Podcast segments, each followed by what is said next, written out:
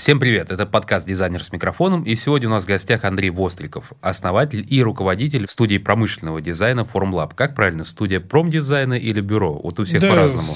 просто Formlab, все.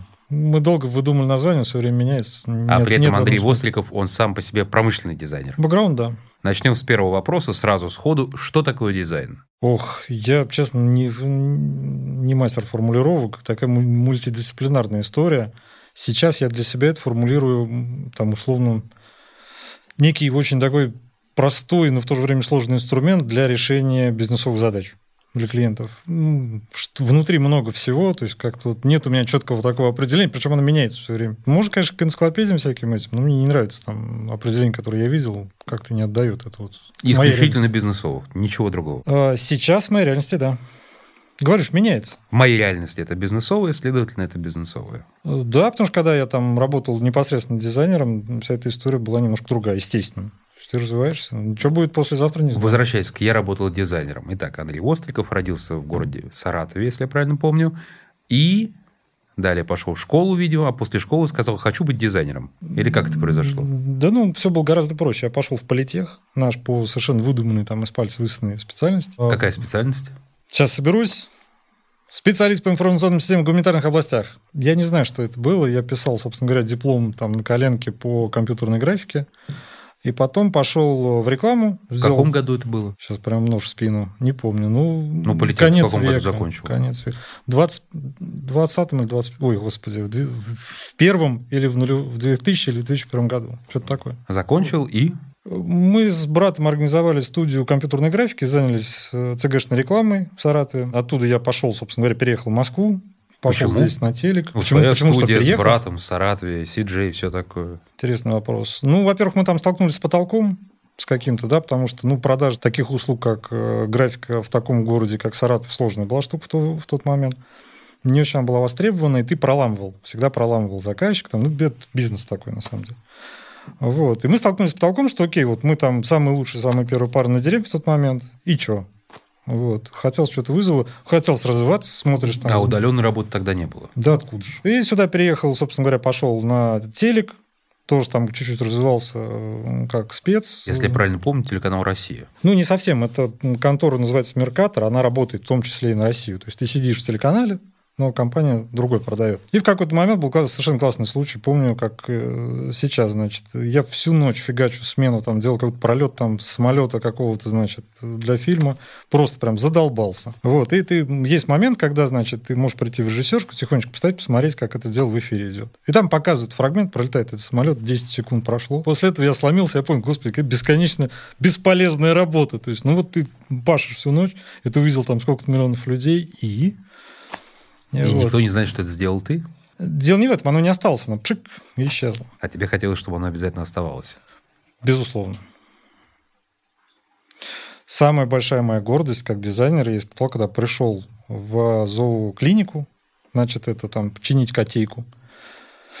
А, обычный кабинет, куча народу, все гавкают, все дружелюбные, и висит черный замызганный нагреватель Polaris, просто весь убитый в хлам но он работает. Я почувствовал этот момент, блин, не знаю, но это ни с чем не сравнимое а, чувство, что твой продукт висит, работает, его кто-то выбрал, за него кто-то отдал когда-то денег, и он будет еще, дай бог, много лет работать. Это, конечно, ни с чем не сравнимая история. Это прям надо вот почуять. Вот с телека я пошел искать целенаправленно, я понял, чем я хочу заниматься. Но при этом для промышленного дизайнера у тебя как такового бэкграунда не было. Не было абсолютно. Так, и что а, нашел? Кстати, к слову сказать, я в тот момент Смирнов дизайн дорогу перешел. Это так получилось. Был первый удаленный контракт на Москву, там, где я не буду выдаваться подробности, но, в общем, я выполнил удаленный первый заказик, и меня проперло от этого. Владение инструментом тогда позволяло мне, э, собственно говоря, на эти рельсы встать. Я устроился в отдел дизайна в компанию «Автоаудиоцентр», и там многому научился у, собственно говоря, начальника Сергея Галактионова. Это такой, то есть я самоучка, у меня нет профильного образования, ничего никогда не заканчивал, то есть все на живую нитку. Просто как ты к этому пришел? Что ты решил Две-три компании, бизнес? где я был дизайнером, в конце концов я дошел до Polaris, это бренд бытовой техники, стал там шеф-дизайнер, это, конечно, громко сказано, условно руководитель отдела дизайна. Вот. И уже оттуда я ушел уже в себя, потому что ну, я всегда менял работу, когда, условно, Колым по вечерам, все дизайнеры пашут на двух работах, когда Колым превышает э, зарплату. И ты один раз, значит, идешь к шефу, говоришь, слушай, хочу денег больше. Первый раз тебе дают, второй раз никогда. И вот второй раз ты уже начинаешь менять работу. Это такой прям хороший флажок, что уже пора валить. Ну, то есть внешние заказы стали больше, чем фонд оплаты Ты продаешь себя в- вечером лучше, чем днем, да. Вечерний Востриков дороже дневного. Да, однозначно. Интересно. Ночь с Востриковым это прям... Хорошо, а почему Формлаб? Почему такое название? Это название придумал Максим Шкиндер. Это для некоторых людей прям культовая личность, автодизайнера. Вот сейчас Макларен, по-моему, делает. Один из вариантов из набросанных в Google табличку. Свободный домен. На 2016 год Формлаб занимал 5% рынка, согласно... Моим же исследованиям, да. Да, Получается, что это я пл- плохо считал. То есть нет данных, а мы с- собирали, собственно говоря, данные по открытым данным ФНС. Нет данных, нету цифр. Ну хорошо, по открытым данным 5%. Ну, да, 16 наверное, году. да. Как ты выражен в объеме денег и в объеме контрактов? Во-первых, все цифры, собственно говоря, на Formula.ru slash market можно посмотреть. В объеме контрактов сейчас, наверное, мы перевариваем 40 в год. 40-50, вот так вот. И эти контракты как-то возобновляются или нет? А, Это единственный параметр, который мы хотим увеличивать, то есть повторный заказ. На подобном рынке это практически вообще там... Ну, то есть ты не управляешь этой историей. Мы пытаемся. То есть, как бы на самом деле даже количество переваренных как бы, заказов э, не имеет никакого значения. А количество повторных заказов от тех клиентов это очень важно. А мы сегодня это явно больше, чем один Андрей Востриков. Да нет, конечно, я уже давно занимаюсь там маркетингом и продажами, наверное. Разработчики все, это, наверное, человек 5 дизайнеров, три инженера, даже есть отдельная группа по разработке, то есть там маленький такой коллектив. Условно 10 человек, но мы все разбросаны, всегда это по проектной работе, просто мы работаем уже настолько давно, что это превратилось там в некий конвейер. Ну, я половину сотрудников в глаза не видел. С конструктором, с которым я работаю 10 лет, виделся один раз в жизни. Ну, мы как бы вот такая, мы всегда как бы не любили никуда там офис все эти, и все время... Ну, то есть коронавирус вообще никак не отразился. Господи, клиенты перестали, условно говоря, приезжать э, в офис. И это плохо звучит, но на самом деле все встречи, которые мы проводим, да, ну, коммуникация, она самая быстрая идет на самом деле. Но первая встреча одна из самых бесполезных.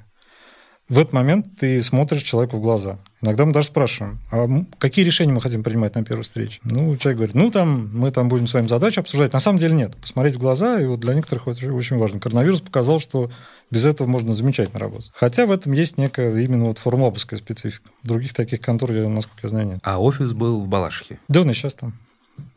В Подбалашихе. в Подбалашихе. Подбалашихе. понятно. И люди совершенно спокойно ехали под Балашиху без какого-то Да. прижура, что а как же Москва-Сити и прочее. У нас есть даже группа возражений, когда ты, значит, закрываешь контракт, который не сбылся, одно из возражений, что э, человек не понимает, значит, э, ну, э, хочет в Москве, чтобы был обязательно офис. А, Тоже начал раскапывать эту штуку, и выяснилась э, очень интересная особенность. Мне кажется, что Москва, это гораздо качественнее. И получается, что к нам обращается компания, у нас таких тоже несколько. И, значит, к нам приходит, когда ты им говоришь, слушайте, ну, у нас там вот дизайнер в вашем городе. Да ё что у нас там? Разве умеют? Вот у вас там хоть там. У вас школа. Через нас в этот момент ему делает заказ дизайнер, который у него там за забором сидит. Это абсолютно классная история. И да, есть как бы, например, у людей они выбирают производство рядом, потому что им кажется, что у них появляется ощущение контроля. Те сотрудники, которых ты нанимаешь, они выпускники, как правило, какой школы? Сейчас статистику забил вести, э, но точно помню, что несколько лет мамишники. То есть прям мами стабильно приходили. Это не сознательный выбор, как просто, видимо, Восток как-то вот складывался. Мой партнер, замечательный совершенно Евгений Ракас, вообще наш самый лучший технарь, вообще все знает про все. Мами. Формула в цифрах за ушедший год. Это какой объем? Объем чего? Заказов в деньгах. В деньгах это, по-моему, я сейчас 20 год, миллионов 23. Я думаю, что в этом году мы вырастем не сильно. То есть мы так вот плавный такой вот рост имеем. И это весь объем? Да? Ну, это относительно скромно по рынку. Да. А средний чек? Да, Сейчас уже не скажу. Ну, собственно говоря, можем разделить там на 40. Тоже достаточно скромно. То есть порядка У нас э, полмиллиона? очень... э, Полмиллиона шестьсот тысяч. Да, Так? где-то на 1600. Это близко, И кстати. что могу купить сегодня за 600 тысяч у Формула? Это разработка небольшого корпуса электронного прибора. Мы специализируемся на э, корпусах для приборов. Это будет корпус, то есть это будет РКД к нему. Это будет РКД, заверенный на заводе, скажем так. В него входит все сразу. То есть с этим я могу прийти на завод, и меня не пошлют? Мы, скажем так, уже даже покажем, на какой завод надо прийти. Ты не можешь просто согласовать это с каким-то заводом. Если брать европейский рынок, были попытки выйти на... Многочисленно, да. Многочисленные попытки или многочисленные Многочисленные заказы? попытки, абсолютно бесполезная история. У нас не Почему? хватает... А, я на самом деле исследовал эту штуку, я пытался понять, как там продавать. А, ну, что было понятно, у нас мы продаем стабильность подрядчика. Его адекватный, он не скроется в лесу. А там мы, собственно говоря, смотрели, как, ну, просто обстучали все там 50 контор, до которых там поиском дотянулись, посмотрели, как они продают. Вот. Они продают талант. То есть на, со своим инструментарием мы там бесполезны. Мы не можем там адекватно продавать, у нас нет оффера для них правильного, который они понимают.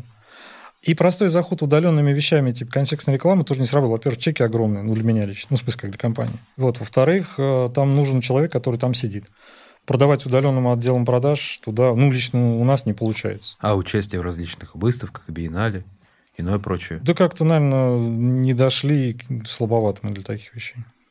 Я, например, я язык не знаю, то есть для меня это тоже большой препон. Хотя тут можно найти, как бы, да, ну вот.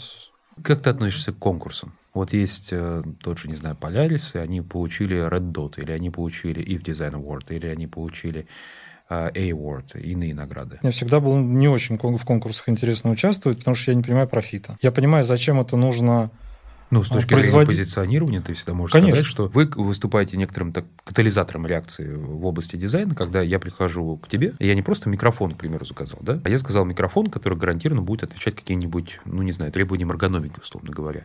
Так что в итоге он получит вот этот вот значочек, что он такой самый классный в мире в этом году или там десятилетие. Это значок имеет для тех, кто понимает этот значок значение. То есть он купит микрофон, в том числе нифига себе, а там Red Dot стоит, потому что он знает, что это такое Red Dot. У нас, конечно, наверное, не хватает какой-то ну, российской чисто локальной истории, какой-то премии по этому поводу. Но я не представляю, как она может родиться на таком маленьком рынке. Буржуйские премии, на мой взгляд, имеют значение только тогда, когда ты экспортируешь продукт. Тогда да. Ну, как раз к тому, что ты говорил, что продают таланты в Европе, возможно, дело в этом, что необходимо иметь некоторое количество таких условных регалий, что ты победил там-то, там-то, там-то. Твоя студия является ну, конвейером, условно говоря, к той или иной премии, не по причине этого продукт будет ну, более маржинальным. То есть... Наверное, я бы мог себе представить, что это конвейер к премии, но тогда вопрос к премии. То есть, если у тебя есть механизм точного попадания в эту награду, стоит ли ее брать? Это вопрос. Второй момент, я повторяюсь, ну, хорошо, ради чисто маркетинговых историй, что нифига себе, мы тоже Red Dot взяли наш продукт, он, наверное, имеет смысл. Но вот у нас была пара клиентов, они такие, а может, мы подадим, потом начинаем читать, понимаем, какой профит получим, и такие, да, и ну, это чисто наши отношения. То есть я, сам я пару раз когда-то по юности там в конкурс участвовал. Когда ты становишься специалистом, да, это очень важная история, очень нужная. Тебе точно проще себя продать как специалист, у тебя там есть хотя бы участие в этих конкурсах. Для продукта отечественного без экспорта на туда, на мой взгляд, бесполезно. То есть просто, ну, рать понтов. Ну, пон, говорят, это великая вещь. Ты создал бесплатный сервис «Заказист». Скажи, пожалуйста, что это за сервис? Для чего? Да это вообще очень внутренняя история. Она сделана для того, чтобы ручками не рассылать заказы. Ну, собственно говоря, решили так, окей, хорошо, к нам они и так уже приходят, мы уже за них заплатили, да, давай будем их отдавать тому, кому это интересно. Сделали большую рассылку по, по-моему, там порядка нескольких тысяч предприятий, чисто производственных, вот, до кого смогли дотянуться поиском. И говорим, ребят, давайте мы будем вам рассылать заказы, давайте. Ну, и кто-то там откликнулся, создался некий список рассылки. Вот. Потом их осталось, там, по-моему, 100, потом 50, потом 15. Осталось сейчас на данный момент из того списка только 4. Мы, конечно, все это закрыто, потому что это очень дорого было, потому что сидел специальный человек, менеджер, который там, классифицировал заказы, начинал разбираться там, в этих килограммах, там, уклонах и прочих шагрений. То все это закончил пшиком, потратили денег, по-моему, там год времени, но сама идея для того, чтобы э, ну, условно говоря, делать там некую некий список компаний, которые нам нужны, она превратилась вот, вот в заказист. То есть это чисто внутренняя история. Потом уже я, все равно мы делаем конкурентный анализ, мы начали делать, смотреть на рынок, сколько там вообще в цифрах, что происходит, как компании меняются, да, ну, те, которые растут, они, значит, делают что-то лучше, чем ты. И все это превратилось еще и в анализ рынка. Но это, по сути дела, просто каталог компаний, которые занимаются разными полезными вещами на нашем рынке. Что ты ощущаешь, когда видишь свои работы в действии? Сейчас уже ничего. А когда там по первости, это, конечно, жутко вообще мотивирует. Это потрясающе. Ну, приведи пример. Ну, не знаю, у меня везде стоят э, там нагреватели, которые я делал вентиляторы, какие-то там, не знаю, зеркало везде, наборчики. Ну, то есть, это, во-первых, ты пользуешься этими вещами, и, в общем, есть вещи, которые в них бесят, есть, которые радуют. А что бесит? Ну, например, вентилятор, когда я проектировал, я не смог победить э, руководство, убедить, что надо аккуратненько показывать, э, что вентилятор реагирует на действия пользователя. И в результате там китайцы воткнули совершенно жуткую пищалку, которая в ночи может разбудить там слона. Вот. И, ну, я не смог это убедить. То есть, прекрасно выглядящая вещь. Э, кстати, продается до сих пор, вообще отлично продается. В ночи ты, когда хочешь его выключить, ты будешь просто ровно всех. Ты там, раз вот. Э, да таких историй, я не знаю, да в каждом предмете у нас такое есть. То есть обязательно ты не можешь доделать что-то до конца никогда. Без, это как ремонт. Agile не работает у нас на рынке. Как сегодня защитить на рынке свое авторское право? А надо ли? Так кто с кем разговаривает? У нас, например, есть признак такой, когда человек заходит к нам с какой-то идеей, они регулярно заходят, Первый признак, что человек не понимает, во что он ввязывается. Ребят, я вам ничего не расскажу. Сначала мы, значит... Подпишем NDA. Да, но сколько стоит? Это вот прям вот, прям вот такой звоночек. То есть защитил, допустим, ты как-то защитил промышленный образец, дизайн там или так далее. То есть ты предполагаешь, что кому-то твой дизайн очень важен, он захочет его повторить, вложит в это дело там пресс-форму там 30, 50, 100 тысяч баксов. И после этого он еще организует там тысяч за 200 цепочку продаж, еще тысяч за 100 маркетинг, и так на полмиллиона баксов он вложится только потому, что ему очень понравится твоя идея. Я таких историй ни разу не видел. Они точно есть, но просто настолько это, наверное, редкая история, что я не замечал. Проще тебя купить, проще тебе денег дать, купить дизайн и понеслась. Наверное, есть какие-то наукоемкие истории, когда там действительно есть принцип работы, который надо патентовать, потому что он базовый. Но вот там, где я работаю, я не видел такого. И с патентами сталкиваться не приходилось, что там, условно, какой-то вентилятор? Нет, приходилось, нас регулярно нанимают их обходить буржуйские патенты – это одна из как бы историй, где мы зарабатываем. Но... Как понять, нанимают их обходить? Ну, условно говоря, вот у нас есть такой узел, ребят, давайте сделаем такой же, но не такой. Потому что где-то там кто-то там запатентовал, и ты начинаешь как-то это дело вымучивать. Но я говорю, повторяюсь, это не значит от того, что его надо за, ну, самому защищать на текущем рынке. Мало того, что ты его должен получить, ты еще должен иметь силы защитить. То есть участвовать во всех этих там патентных спорах и так далее. Или деньги на это иметь. Ну, мало кто. Полнту ради, пожалуйста, получай патент. По всем твоему опыте у тебя ни разу не возникало желания пойти в, скажем так, наставничество? стать каким-то автором курса? Преподавать точно нет, это надо уметь. А так мы регулярно пишем материалы и даже выпускаем маленькое руководство по разработке корпусов. Ну, это чисто продажная история, скорее так. Ну, то есть это руководство все выпускается на возмездной основе или на безвозмездной? Безвозмездно. Да это очень глубокая тема, на самом деле. Это вопрос доверия заказчика, о котором я там недавно прям целую лекцию говорил. Проблема в том, что, ну, начну сбоку. Мы провели исследование проектов за 17-19 года и выяснили, что все они вдвое дольше, минимум вдвое дольше, чем было запланировано изначально.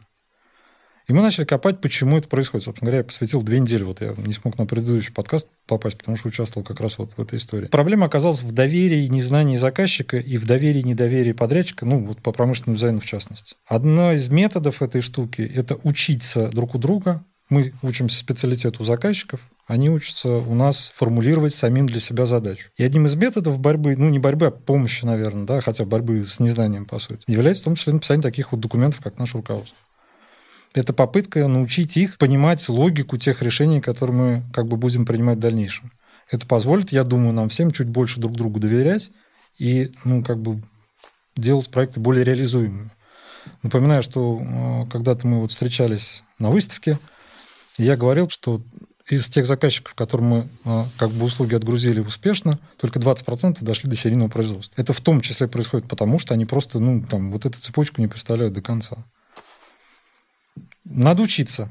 Тут другого пути нет. Помню, была история, когда ты помог заказчику победить э, зарубежного конкурента на его же рынке. Наверное, не совсем так. Ну, во-первых, несколько. Во-вторых, не победить.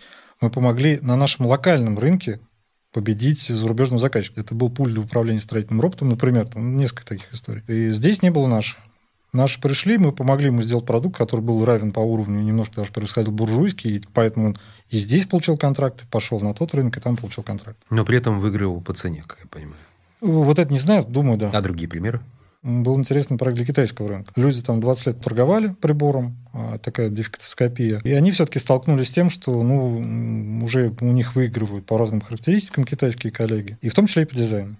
И вот мы делали для тамошнего рынка специальный дизайн, собственно говоря, он сейчас, наверное, продается, не очень уверен. Если говорить про серийное и мелкосерийное производство, где оно сегодня более выгодно, в России или в Китае? Очень размытый вопрос. Есть специальная статья на сайте, где мы в цифрах приводим, что ни там, ни там не выгодно. Я как раз, прочтя эту статью, потому и спрашиваю. Вот, Где же выгодно?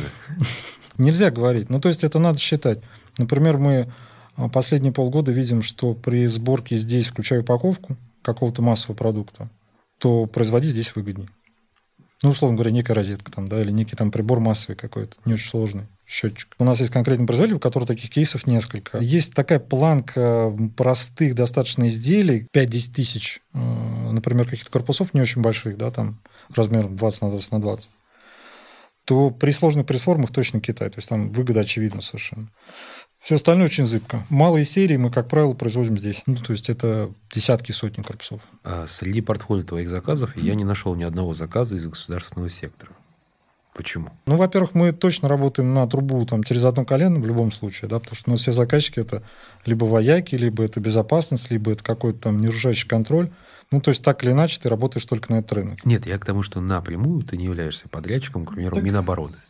Или там Минцифры, или еще кого-то. Напрямую Почему? нет. У нас печальный опыт. Мы работали, в общем, интегратор под Министерством обороны. Пульт это, кстати, есть у нас на сайте. Пульт для какой-то там системы, то ли связи, то ли танка, что-то такое там было. Очень крепкие пульты из алюминия. Вот. Очень крепкие пульты из алюминия.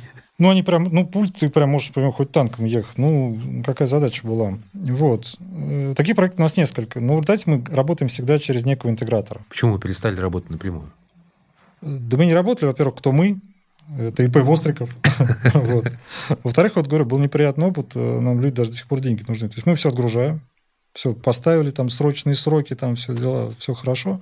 А потом нам прилетает аудит, ребят, да не можете вы отгрузить. Ну как же, ну мы же вот. Нет, и тебя долго-долго дрюкают во всякие места. Очень больно, и с тех пор прям так немножко дуешь на воду. Как я понимаю, Formlab занимается только услугами. То есть работы на B2C рынке, работы, когда вы производите непосредственно какие-то продукты сами для последующей продажи, нету. Ну, если мы про продуктовый бизнес, то есть создание и производство продукта, то нет. А почему? А интересный вопрос. Мы очень хотим, но не можем. Для того, чтобы сделать свой собственный продукт, надо все-таки мозги немножко поменять. Мы несколько раз пытались, например, разработали рециркулятор, хотели продавать документацию для производства рециркуляторов э, в любой дыре, условно. Очень простая, ну, там, пакет документации. Ну, и как тут не хватает у нас мозгов на то, чтобы увидеть дыру в рынке или еще как-то, чтобы довести продукт до ума. Ну, то есть просто это не ваше? Не то, что не наш. Мы можем разработать любой продукт. Но разработать продукт – это часть этой цепочки. Надо представить, что разрабатывать, нужен маркетинг, нужна цепочка поставок, продаж, сервис и так далее. То есть примерно там геморрой по разработке продукта 5-10% от всего остального. И вот, вот в, этой, в эти 95% мы не умеем. Хотя там разработчики... Да что там, не буду сам себя рекламировать. Прекрасный, прекрасный разработчик. Замечательные просто. Давай так, топ-3 компании в России и топ-3 компании за рубежом, на которые ты ориентируешься. Там точно нет. Вообще не, не слежу уже давно. Ну, мы совсем разные. Рынки разные, все. Ну, все же. У нас э, нет, ну прям действительно никого не могу. Могу только вспомнить там, где кто-то работал. То есть, ну явно выборка плохая. Там вот Formlab через 5 лет было бы здорово, чтобы стали там кем? Понятно, что останутся формлабом, но речь сейчас еще идет э, о величине присутствия в рынке, то есть об объеме э, контрактов, об объеме заказов, об объеме денег конечных. Если говорить о том, как изменить формат, это все-таки немножко другой вопрос. О многих других вещах. То есть вот э, идеальный формлаб в твоем понимании, ну, к примеру, там студия Артемия Лебедева в части промдизайна. Или это там Смирнов, или это дизайн-бюро Масштаб, или еще кто-то. Неважно. Вот кто эти три компании в России, кто эти три компании за рубежом? За рубежом, повторяюсь, не скажу, просто не знаю, не слежу, ну, рад был бы. У нас точно не то, что есть то, что я сейчас вижу. То есть Formlab точно должен измениться. Услуга разработки, она не масштабируема. Иными словами, расти ты можешь там получать только очень большие контракты какие-то. На той части рынка, где мы присутствуем, это только чисто коммерческая часть рынка, расти это сложно, либо мы не умеем как. Поэтому нужно менять процесс, нужно менять сам продукт. Я уже говорил о том, что вот незнание заказчиком процессов и наше незнание заказчика. Это проблема для роста в том числе. Надо менять процессы, надо менять само отношение к разработке. То же самое примерно происходит, например, на рынке контрактной разработки электроники. Тоже они не умеют. Все это очень новый рынок, который не посчитать, у которого нет каких-то определенных лидеров, у которых нет определенно готовых э, понятных шаблонов, технологий и так далее, мы даже не понимаем, что друг от друга хотеть, по большому счету. Поэтому это пока все на живую нитку. Сказать, что мы там через пять лет, ну да, естественно, у меня там есть график, где я красиво расту, который не соблюдается. А, вот. Но, наверное, все. Но тут процессы надо менять. Процессы в головах, прежде всего, что У всех у нас есть графики, и растем, как правило, только в шире с годами. Точно могу сказать, что классная совершенно идея подкинула Ирина из масштаба. То есть вот человек, который совершенно смотрит над, может залететь над картинкой, и прям, во-первых, она анализирует точно, что происходит, совсем с другой колокольни, я так не умею. И тут мы недавно общались, было очень здорово, как раз, собственно говоря, после конференции. То есть это совсем другое понимание вот именно вот процессов, именно как самого продукта для клиента, да, не просто услуга. То есть, ну, что такое, ну, по сути дела, продаем узких специалистов по часу. Как это сделать по-другому, как это переформулировать более понятно для заказчика, чтобы это было как поход, ну, условно, за хлебом.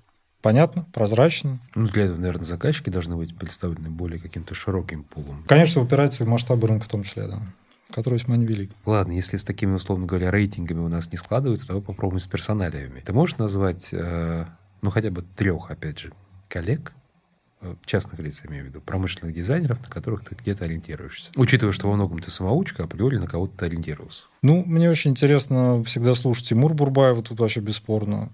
Это прям вот, это, опять же, та картинка мира, которую я не вижу, и до которой, наверное, еще не дорос. Да и, пожалуй, все. Как-то вот, ну, я, я серьезно, я, я не скажу, что я прям там слежу, анализирую. Так, Facebook листаешь с Инстаграмом, но это же это про другое. Нету, нету картинки мира, чтобы я так, блин, класс.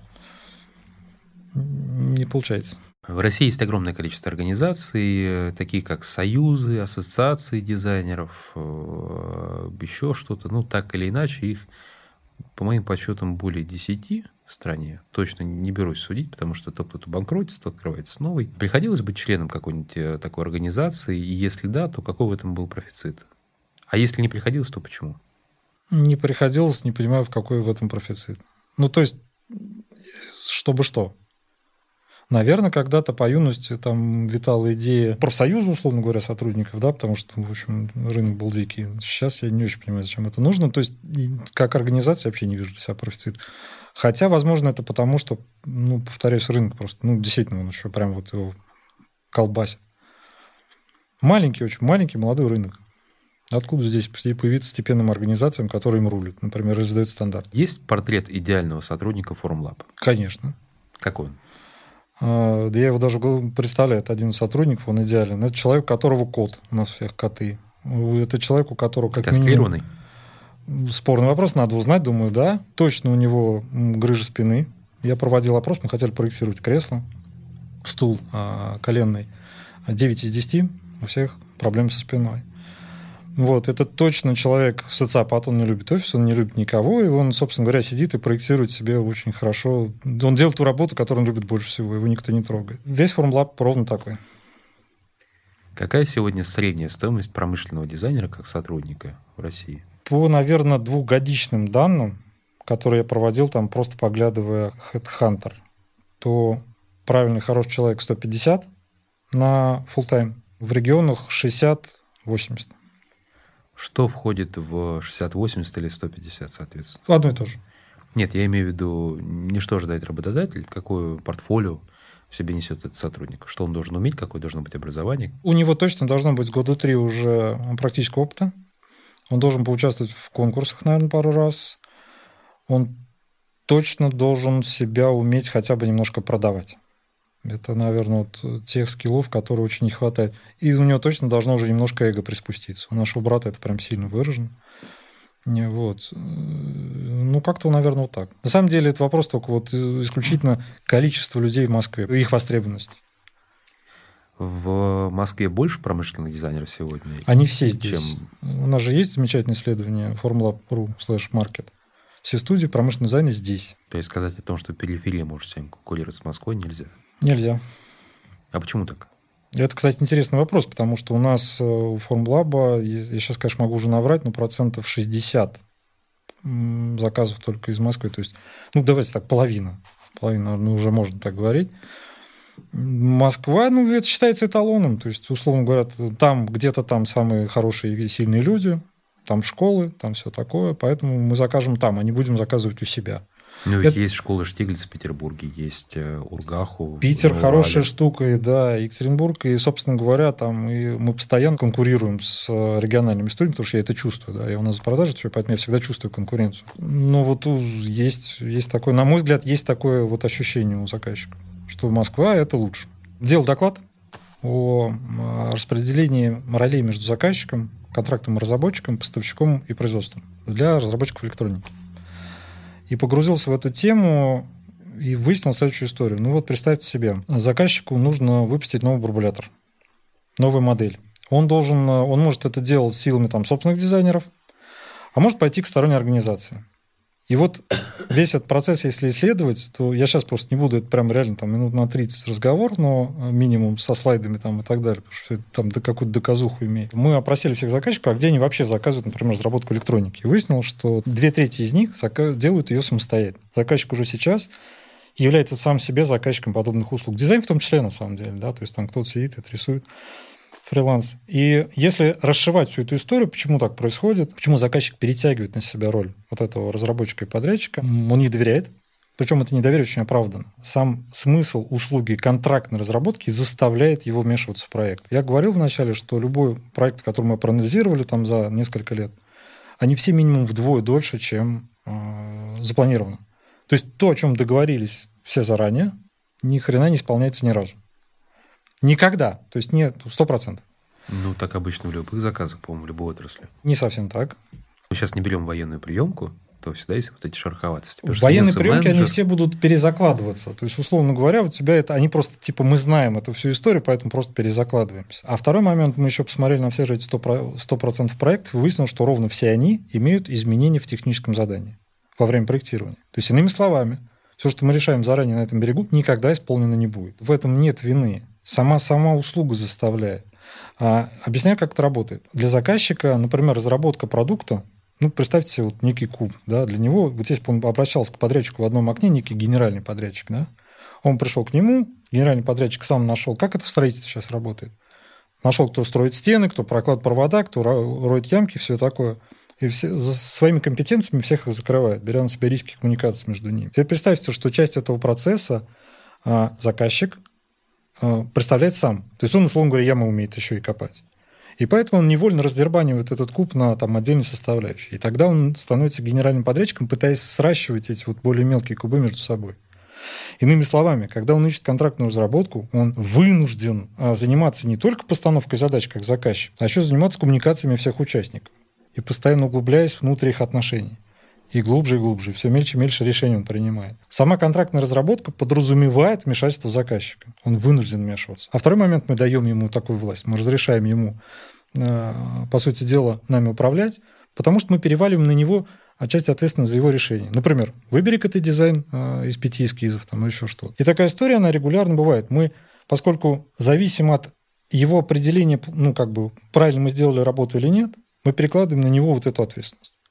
Ну, то есть мы мало того, что сама услуга заставляет его вмешиваться, и мы еще сами ему разрешаем. И это не проблема заказчика, для него это совершенно органическая история. То есть для того, чтобы ему дотащить проект до конца, он вынужден все, всем этим заниматься, потому что для него это так, ну я сейчас не буду этим заниматься, не дотащу. И второе – это доверие. То есть мало того, что он все время вмешивается в проект, второе – не доверяет нам как подрядчику. Доверие всегда кроется там на, по сути, двух вещах. Первое – это, ну я два уровня для себя разделил. Первое – это доверие подрядчику в принципе, да, то есть он же первый раз не видит, он не может там доверять. И мы всеми силами проламываем это доверие. Как же портфолио, рекомендации? Есть три инструмента работы с доверием на этом уровне. Первое – это, собственно говоря, экспертность. Я делал это сто раз, и тебе сделаю. То, что мы сделали проект один раз, это не означает, что мы сделаем второй раз этот проект, к сожалению. Каждый проект мы учимся. Ты не можешь масштабировать дизайн разработки. То есть каждый проект, он другой. Ну, невозможно. Даже программисты умеют, ну, такую штуку умеют. Они могут разработать библиотеку компонентов и ее масштабировать, использовать дальше. Мы не можем. Каждый раз ты учишься, учишься, учишься. То есть экспертность, большой портфолио, мой любимый инструмент, самый замечательный. Второе, это, собственно говоря, а, а, мы пугаем его. Мы говорим, без нас ты дизайн не разработаешь. много подводных камней, ты не договоришься с заводом или еще что-то. Все крутится вокруг проламывания этого доверия. К сожалению, допустим, мы его получаем. То есть мы договорились, клиент дал нам контракт, он говорит, ребят, разрабатывайте дизайн. И тут происходит самая замечательная вещь, что даже получив это доверие, по сути дела, неизбыточное обещание мы даем.